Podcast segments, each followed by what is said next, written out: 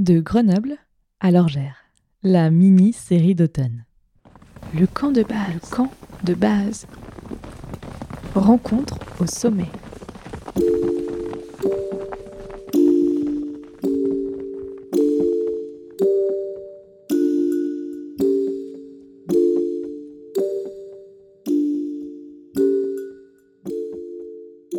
Épisode 2 Les safraniers des grands chefs.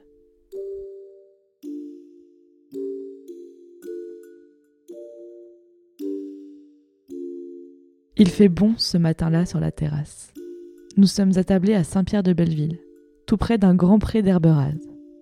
Pour la non-connaisseuse que je suis, rien ne laisse présager que le safran pousse ici sous nos yeux. Cécile, à l'origine de l'exploitation, me raconte.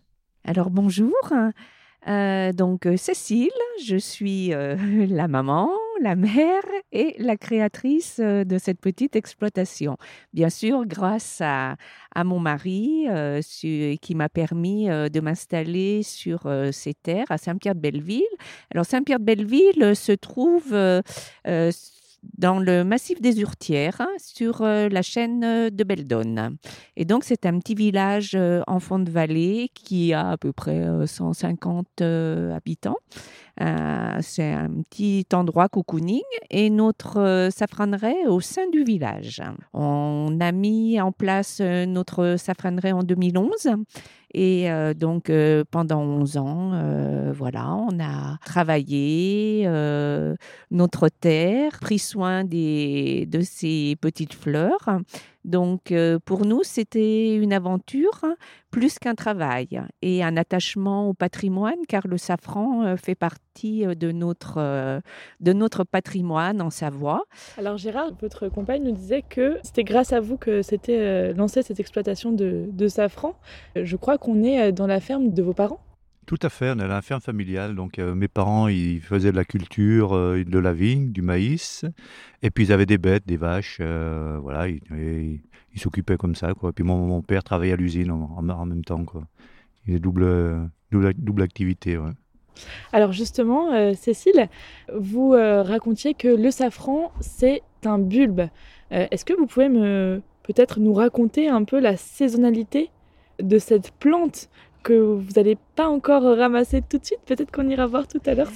voilà, ce sera la surprise tout à l'heure. Donc, euh, ce bulbe, euh, le Crocus sativus, euh, pour pouvoir faire la récolte en octobre, on le plante entre le 14 juillet et le 15 août. Et tout de suite, s'il est assez fort, il nous donnera les premières fleurs au mois d'octobre, tout le mois d'octobre. Donc, cette petite plante va se développer. C'est une plante à floraison inversée, donc elle fleurit à l'automne. Elle développe son feuillage euh, pendant le mois de décembre, janvier, février. Au mois de mars, le feuillage, ce sont des limbes, donc de longs fils ces limbes vont commencer à jaunir par le, sommet et ensuite euh, elles vont devenir, elles vont sécher et ça fera comme de la paille. Et donc euh, la photosynthèse euh, pour cette plante se fait en janvier. Ce qui est intéressant pour cette plante, c'est d'avoir vraiment des grosses pluies au printemps, des étés très secs. Donc, normalement, cette année, on ne devrait pas avoir de problème. Euh, on a été servi et actuellement, nous attendons euh, vraiment de grosses pluies pour faire démarrer euh, hum, la floraison. La, problématique depuis deux ans, c'est qu'il manque d'eau en septembre et au lieu d'avoir deux pics floraux, le premier pic floral euh, euh, se situe aux alentours du 9-10 euh, octobre et s'ensuit dix jours après un deuxième pic. Et ce deuxième pic, depuis deux ans, nous ne l'avons plus. Et donc, on s'interroge. Cette année, on va voir encore euh, comment ça se passe. Mais actuellement, bon, euh, l'année dernière, il manquait d'eau. Ça, c'est évident. L'année d'avant aussi. Et euh, cette année, là, la semaine qui arrive, des pluies sont annoncées, mais est-ce qu'elles seront suffisamment fortes pour aider les, bulbes à, fleurir? Donc les, plus, les bulbes les, les, plus forts, les plus gros, vont fleurir, eux. Mais ce sont, ce qui nous inquiète, c'est les, les bulbilles. Les plus petits qui ne ben, sont pas assez gorgés pour pouvoir donner les fleurs. Voilà. J'étais assez étonnée, moi, de trouver des exploitations de safran en Savoie, parce que pour moi, le safran, c'est l'Orient. Je savais qu'il y avait des exploitations au Maroc. Est-ce que vous pouvez nous raconter peut-être un peu l'histoire du safran en Savoie? Parce que vous m'avez dit que bah, ça fait en fait plusieurs siècles qu'il y a du safran en Savoie. Tout à fait. Donc euh, la Savoie, c'est un fait, mais euh, il faut remonter euh, au temps d'Alexandre le Grand qui aurait rapporté les bulbes de safran lors de ses croisades dans l'Himalaya, dans l'Everest. Et donc, après, il les aurait ramenés. Il les aurait ramenés. Donc, nous, en Savoie, on, a des écrits et on sait que du temps des, ducs de Savoie, le safran était déjà utilisé. Et on retrouve des écrits avec des recettes. Et, et, après, en France, eh ben, c'était sous Louis XIV hein, qu'il y avait déjà du safran. Et Louis XIV les a, réglementé donc ses productions. La France a même été à un moment donné exportatrice de safran. Mais au siècle, voilà, il y a des siècles, beaucoup, beaucoup de siècles passés. Et donc le, safran, de tout temps, a existé. Et à la base, c'était la pharmacopée qui l'utilisait et il a évolué voilà, avec son utilisation dans les plats culinaires. Donc nous, en, Savoie, ce que l'on retrouve dans les écrits, c'est que bon, le safran était utilisé pour les fêtes religieuses. je sais qu'à Marna, en Haute-Savoie, donc ils font une brioche à base de safran au printemps. à Aurel aussi. À Egbel, euh, le boulanger, l'ancien boulanger faisait des rioutes et les rioutes, euh, bah, c'est une sorte de bretzel. Euh, dans, la, lequel dans lesquels il mettait dans la pâte, il mettait du, de l'anis et du safran. Et lors des mariages, pour ma part, je suis native de Saint-Jean-de-Maurienne et dans le secteur, c'était la soupe à grasse. Et la soupe à grasse, c'était une base au départ. Pour les mariages, tout le monde se réunissait autour d'un gros pot-au-feu. Et avec le bouillon du pot-au-feu, il était fait donc cette soupe à grasse. Euh, donc euh, en alternant des couches de pain, de fromage, donc on va dire euh, du Beaufort. non, mais à l'époque, je ne sais pas. Hein, voilà. Donc pain, fromage sur plusieurs couches et ensuite arrosé donc de bouillon dans lequel avait infusé le safran parce que le safran pour que il, mm, il nous donne toutes, tous ces arômes, il faut donc le faire infuser. Et donc, dans le bouillon, c'est vraiment le, top, quoi. Et donc, ils arrosaient cette préparation de pain avec le bouillon et ils le laissaient donc mijoter. Et ensuite, certains faisaient encore un appareil avec des œufs. dans lesquels ils mettaient le safran et donc pour mettre par-dessus. Et ça, c'est une recette qui date de quelle année? Alors, euh, je dirais euh, peut-être fin 1800, euh, mais toutes les années 1900, c'était. Donc 19e et 20e siècle. Oui, 19e, je dirais plus 19e siècle parce que j'ai eu des, des, retours. voilà, 19e siècle. Oui, pardon, 20e. 20e siècle. oui. Euh, donc en 2011, vous lancez votre euh, exploitation de safran, ça fait plus de 10 ans maintenant. Euh, Gérard, vous pouvez nous raconter un peu peut-être l'historique, qu'est-ce qui vous donne envie de vous lancer avec Cécile dans la culture du safran sur ce territoire de Maurienne? Parce qu'il y a, au décès de mes parents, j'ai hérité de, de terrain, donc on ne savait pas trop ce qu'on voulait faire. Et puis du coup, on s'est, on s'est appuyé sur, euh, sur Solidart et Saint-Jean-de-Maurienne. Et puis, euh, et puis du coup, on s'est lancé dans la culture du safran. voilà. Et puis depuis, ben, c'est une petite plante qui, qui nous plaît bien et qui, qui fait plaisir à récolter. Alors aujourd'hui, en 2022 euh, et en septembre, là, euh, tout récemment, Nelly, donc votre fille qui est aussi avec nous euh, aujourd'hui, reprend l'exploitation. Nelly, est-ce que vous pouvez nous raconter un peu comment vous a été transmise la passion du safran? Euh, bah, j'ai pas eu le choix. non, je rigole. je rigole. Non, c'est bah, vu que mes parents euh, avaient euh, planté ces plantes et puis voilà, c'est c'est le fief de la famille ici, donc euh, c'était normal de venir les aider au moment de la récolte. Et puis voilà, toutes les années, même quand j'habitais sur l'île ou quoi, je, revenais spécifiquement pour les aider à récolter. Et, et c'est vrai que alors moi, c'est un peu spécial parce que le safran lui-même, je suis pas fan, extrêmement fan de ça, mais j'adore récolter cette petite fleur et, la sentir dans les doigts. Elle a une texture vraiment crémeuse et c'est un truc que, j'adore. Et une fois qu'on a tous les stigmates ramassés, ça fait une, boule rouge euh, et ça, ça j'adore vraiment. Donc euh, c'est voilà, c'est une passion de la fleur en fait, euh, plus que du safran lui-même pour laquelle j'y suis venue. Et donc voilà, donc au fil des années, bah, j'ai aidé mes parents. Et puis bah, là, ils arrivent euh, en, bout, en bout de chemin, on va dire. Donc euh, voilà, donc euh, il s'est posé la question de savoir qu'est-ce qu'on allait faire de, bah, de la parcelle en fait. Si on continuait ou si on arrêtait tout. Et puis du coup, moi, j'étais en réflexion professionnelle et du coup, je me suis dit, bah, bah, je vais reprendre parce qu'on a déjà nos clients, donc ce serait dommage de les laisser tomber. Et puis pour moi, moi, j'ai pas non plus à aller m'embêter vraiment, à aller chercher d'autres clients et tout. La, clientèle est déjà là. Donc, euh, voilà, donc ça, s'est fait euh, un peu comme ça. Ils m'ont dit, bah, on sait pas quoi faire. J'ai réfléchi. Puis je me suis dit, bah, allez, je reprends. Et puis, euh, mais là, j'ai une, une, nouvelle façon de faire, on va dire.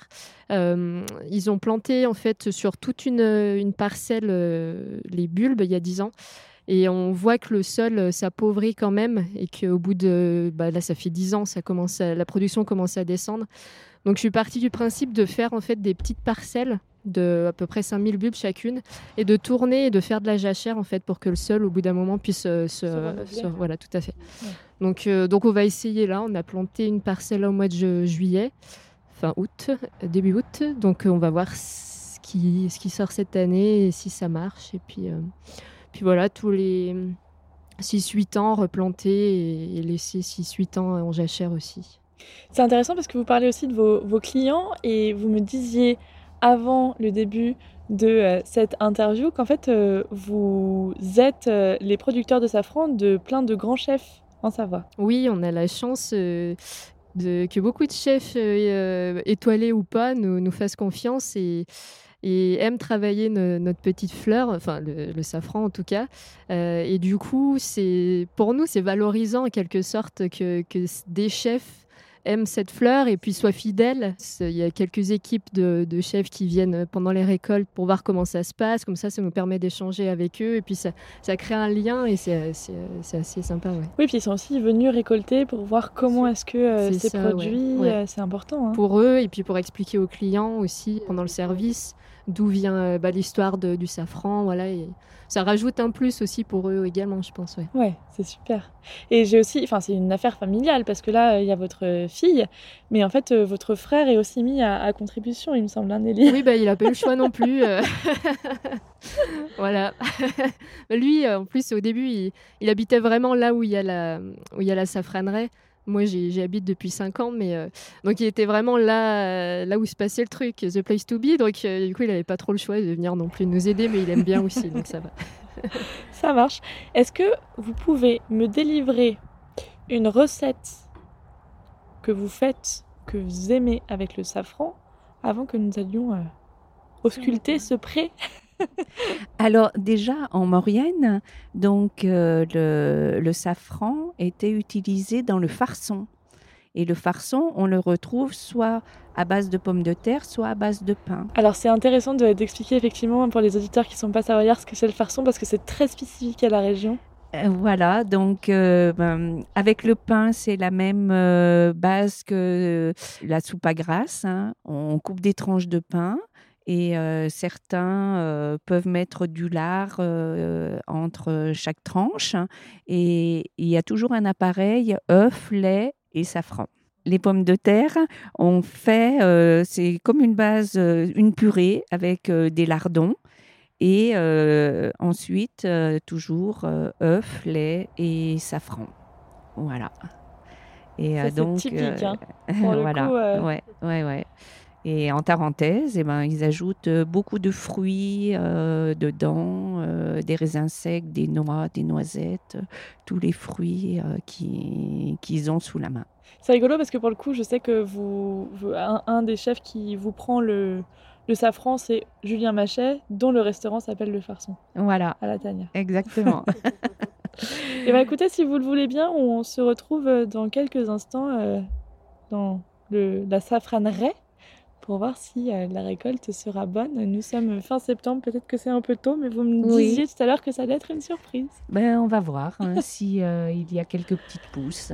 Allez.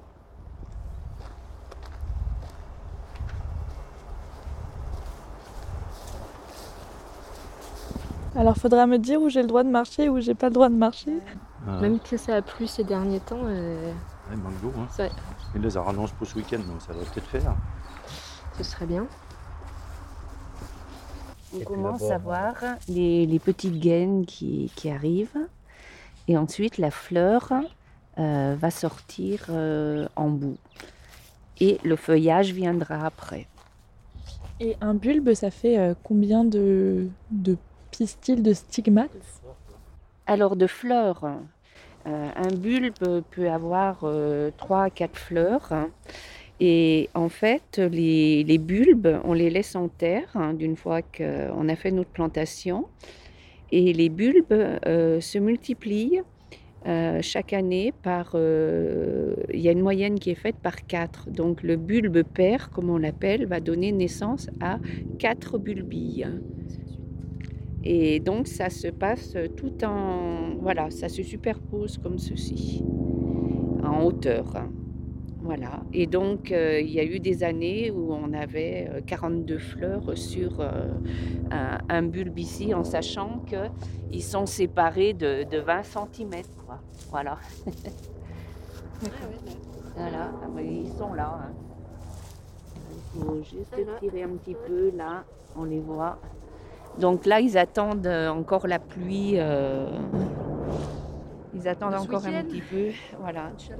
Et c'est intéressant quand vous les plantez, les bulbes là, comment est-ce que ça se passe? Vous les plantez un à un? Oui, bien sûr. le feuillage vert là qui arrive. Ah, ah ouais.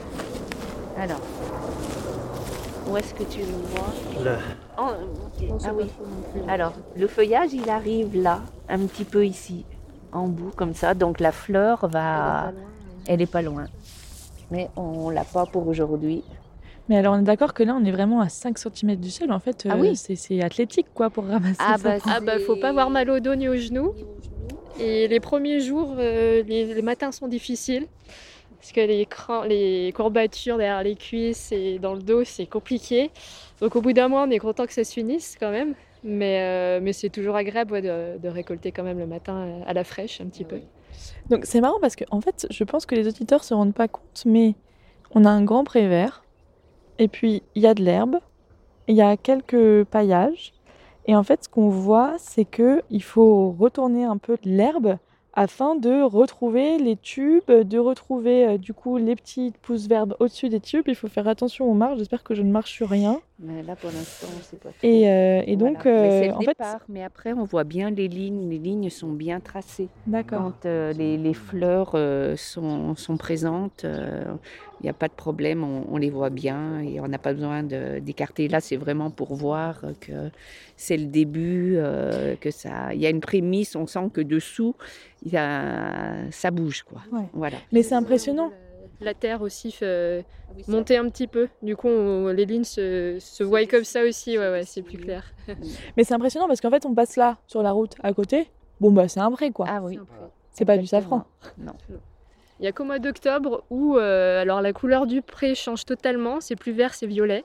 Quand on a vraiment les gros pics euh, avec des milliers de fleurs euh, tous les matins, c'est violet à perte de vue. Et voilà, il n'y a que pendant ce mois d'octobre. Après, le reste de l'année, c'est un champ, un champ, un champ d'herbe. que l'on nettoie manuellement et voilà, qu'on travaille. Et, vous, vous, ramassez directement les stigmates, donc c'est-à-dire que vous avez non, non, non, On ramasse les fleurs. Le matin. On ramasse les fleurs le matin. Après, on, quand on a tout ramassé les fleurs, on se met autour de la table et on, on ouvre les fleurs, on récupère les filaments qu'on déshydrate encore après. On leur fait perdre 80% de leur poids en humidité et le restant, c'est ce qui reste du, c'est ce qui appelle safran. Ouais. Et vous me dites tout à l'heure que le champ est violet, donc c'est-à-dire qu'au départ, quand vous ramassez la fleur, elle est violette, et ensuite, à force de déshydratation, le safran devient rouge? Non, en fait, la fleur en elle-même, euh, c'est une fleur de crocus, en fait, donc ah, elle est violette. On l'ouvre, donc il y a les pistils jaunes euh, d'une plante normale, et il y a les stigmates rouges, les filaments rouges, que voilà, on prend, on récupère ceux-là, à l'intérieur avec nos petits doigts. Et après, voilà, comme disait mon père, on les fait sécher et euh, une fois séchés, ils deviennent vraiment du safran à ce moment-là. Trop intéressant. Ok. il faut 200 fleurs pour faire un gramme de safran séché. Voilà. C'est du boulot. ok. voilà, donc ici, euh, pour le safran, on ne parle pas de kilos. Euh, pour avoir des kilos de safran, oui, c'est en Iran, c'est l'Orient. Ici, euh, à savoir qu'on est euh, donc dans un pays de montagne avec des petites parcelles et ça reste une petite culture un petit peu secrète. Mmh. Voilà. et une belle satisfaction parce qu'on attend toujours le mois d'octobre ben, pour voir si, comment elles se sont comportées et puis ce que la nature, on prend ce que la nature nous donne. Et euh, pour nous, bah, c'est une aventure euh, journalière. c'est surtout un moment de partage en fait la récolte parce que on n'est que trois ou quatre à ramasser et quand c'est vraiment les gros pics, on, vu qu'on n'a pas de salariés, on demande, on fait appel à nos voisins comme on dit. Donc c'est surtout là les amis, la famille qui S'ils sont disponibles le matin même, parce que vu qu'on ne sait pas la veille ce qui va se passer, on appelle et puis qui est dispo vient et voilà donc on, ramasse ensemble, on mange ensemble à midi, l'après-midi on, on émonde comme on dit voilà. Euh, et, donc voilà c'est un moment de partage, on rigole bien, on se raconte des histoires, c'est assez, sympa. C'est un peu ce qui se passait euh, dans les villages euh, à l'époque pour les veillées c'est ce qu'on a voulu aussi euh, retrouver, nous, euh, parce qu'on a eu, euh, Gérard l'a vécu dans sa jeunesse, quand il travaillait le maïs, quand il récupérait le maïs, ils enlevaient les feuilles, et donc ça, ça se faisait dans la cuisine, et les, la famille venait, les amis, et c'était un moment de travail, mais de partage. Et euh, peut-être inconsciemment, euh, voilà, on a essayé euh, de retrouver, de remettre ça en piste et retrouver cette ambiance. Trop bien, super. Voilà. Non, mais c'est assez impressionnant pour moi qui ne connais pas la culture du safran. Vraiment, ça, ça, se trouve un peu comme quand on ramasse beaucoup trop de champignons, là, et puis que du coup on se retrouve, ou quand on doit euh, nettoyer les myrtilles. ah oui, C'est un truc de montagne ah aussi. Et en fait, on se retrouve autour de la table avec ses parents, ou, euh, et, ou alors euh, équeuter les haricots quand il y en a 5 kilos d'un coup. voilà, exactement. exactement. Bah, c'est un temps passé ensemble et un temps de partage. Et, et euh, beaucoup nous demandent et quand est-ce que les fleurs sont là pour venir euh, parce que ben voilà c'est un moment où on se retrouve et euh, un petit moment de partage. Et Nelly, moi la dernière question que j'ai pour vous, qui est en fait le futur de cette parcelle aussi, c'est qu'est-ce que finalement vous imaginez dans l'avenir pour cette safranerie? Et bah, j'aimerais continuer encore dix ans déjà, on va voir. Et plus si affinité, ce serait bien et euh, pérenniser la culture et voilà, continuer à, offrir ça euh, aux, chefs euh, et, puis voilà, montrer aux gens de la vallée que ça existe et que c'est pas un produit de luxe non plus. Certes, c'est un petit peu cher, mais en même temps, quand on voit le travail qu'on a à faire, voilà.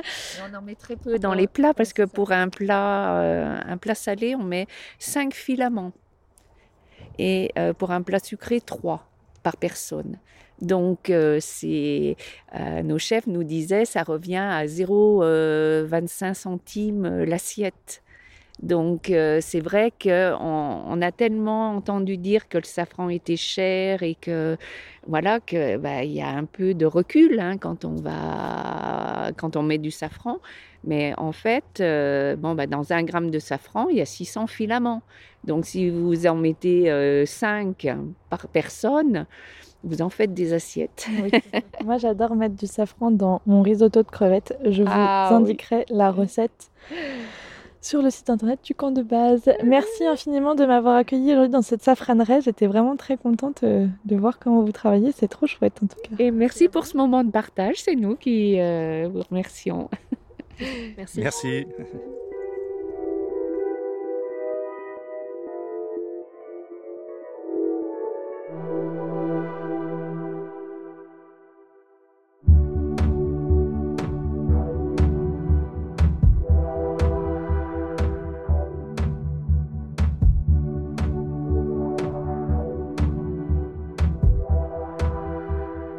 Il est maintenant le moment pour moi de reprendre mon voyage sur les routes de Maurienne.